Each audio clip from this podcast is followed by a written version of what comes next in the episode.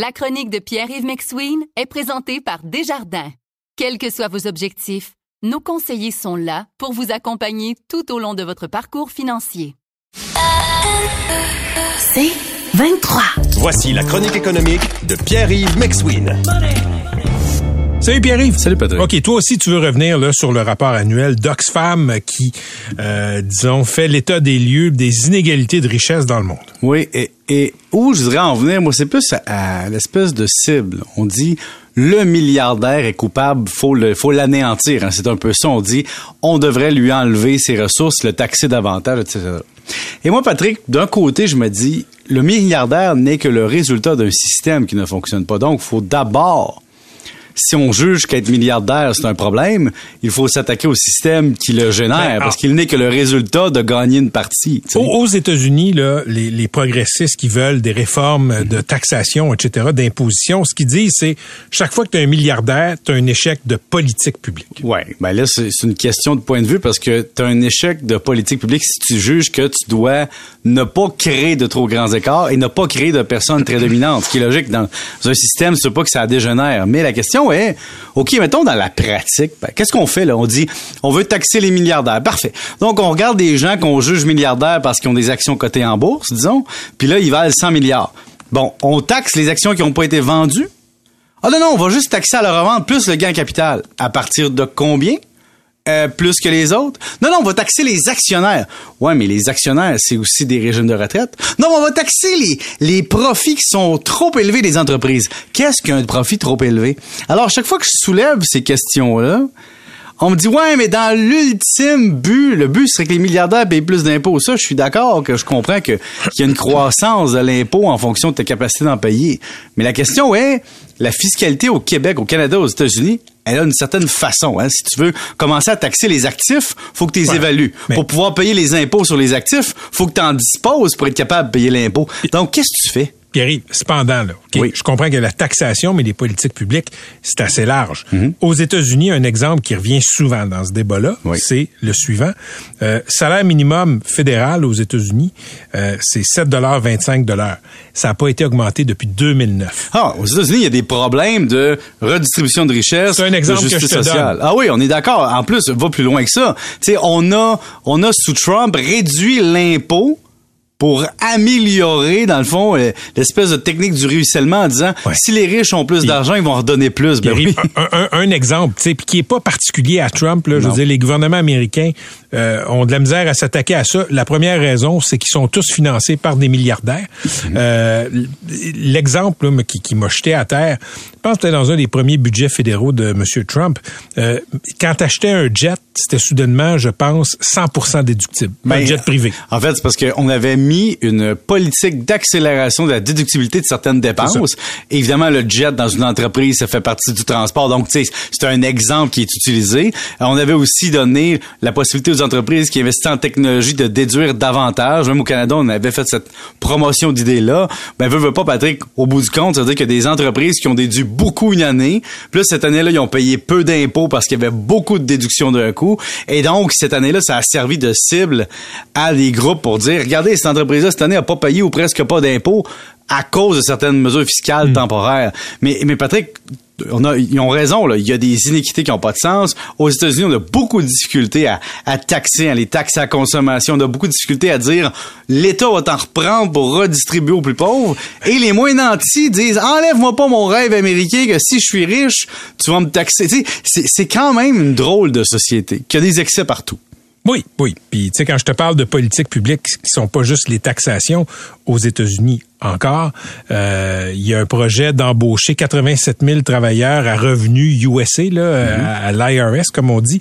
Il y a une grande partie de ça, c'est juste pour remplacer les travailleurs qui vont s'en aller à la retraite. Les républicains veulent saper ça. Ils veulent pas que leurs amis milliardaires se fassent vérifier. Pas pire, hein?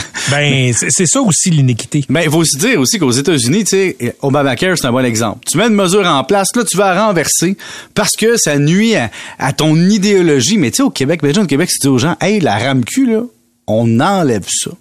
Aïe, aïe, hein. Ici, c'est Mhm. c'est pris pour acquis que c'est normal d'avoir des soins de santé gratuits universels. Ben, ailleurs dans le monde, parfois, c'est un privilège. Et j'ai vu un exemple aussi qui donnait euh, un exemple bien probant.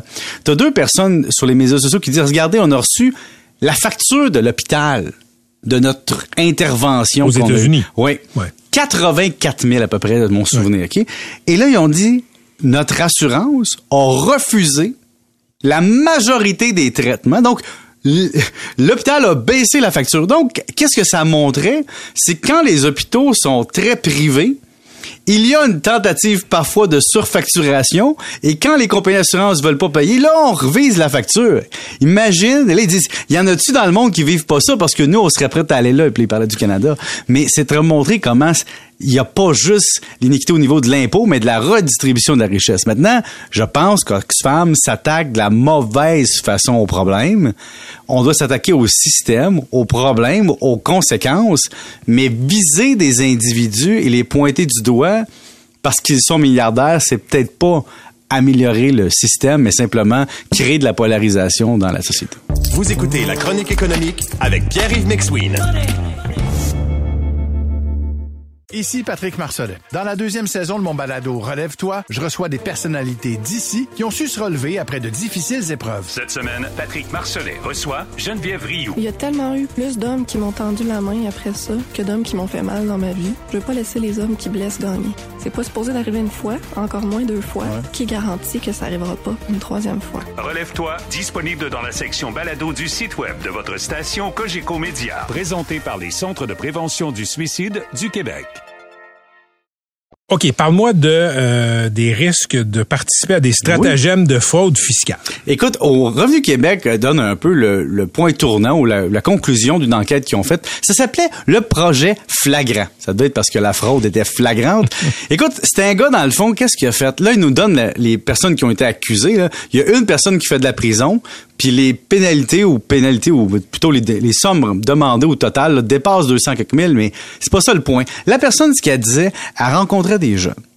Puis elle leur disait, écoutez les jeunes, euh, participant au stratagème, on ne sait pas s'ils savaient qu'ils participaient ou non au stratagème, mais enfin, ensemble, ils utilisaient des jeunes pour créer des entreprises. Une fois que les entreprises étaient créées, ils lui disaient, allez vous ouvrir un compte. Et là, il y avait une vraie... fa- Techniquement, c'était pour la vente de produits de beauté. Mais une fois que les entreprises étaient créées, l'initiateur du stratagème, ce qu'il faisait, c'est qu'il faisait des fausses déclarations de TPS TVQ pour aller chercher des remboursements de taxes. Donc, imagine, tu demandes à des jeunes d'embarquer dans quelque chose pour de la, tu sais pas s'ils savent ou non ou sont dans le stratagème, mais ils se retrouvent complices et ils ont permis à un fraudeur d'aller réclamer de la taxe qui n'avait jamais été vraiment disons, dans l'économie.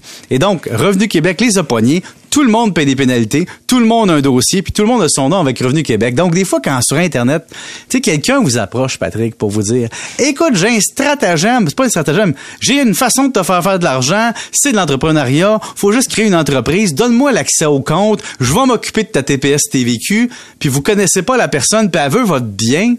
Peut-être pas, finalement. Il y a une phrase qu'on devrait enseigner à l'école à tous les euh, à toutes les années. Si c'est trop beau, c'est peut-être c'est pas vrai. Tu m'enlèves les mots de la bouche. si c'est trop beau, c'est peut-être pas vrai. C'est vrai en fiscalité, c'est vrai dans les inventions, c'est vrai dans les vaccins, c'est vrai Sur dans Tinder. les remèdes de, de grand-mère, c'est vrai sur Tinder, c'est vrai sur les emails de, de princesses nigérianes. On devrait le dire de la maternelle à, à la fin de l'université. Moi, Patrick, je dis tout le temps, si c'est trop facile, il y aurait trop de monde qui voudrait le faire. Donc, si c'est toi qui été l'élu, le choisi de toute la gang, pourquoi? Puis là, il n'y a jamais de réponse. OK.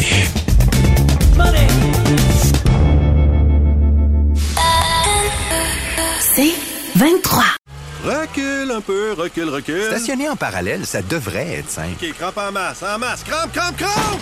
Faire et suivre une réclamation rapidement sur l'appli Bel Air Direct, ça, c'est simple. OK, des crampes. Bel Air Direct, l'assurance simplifiée.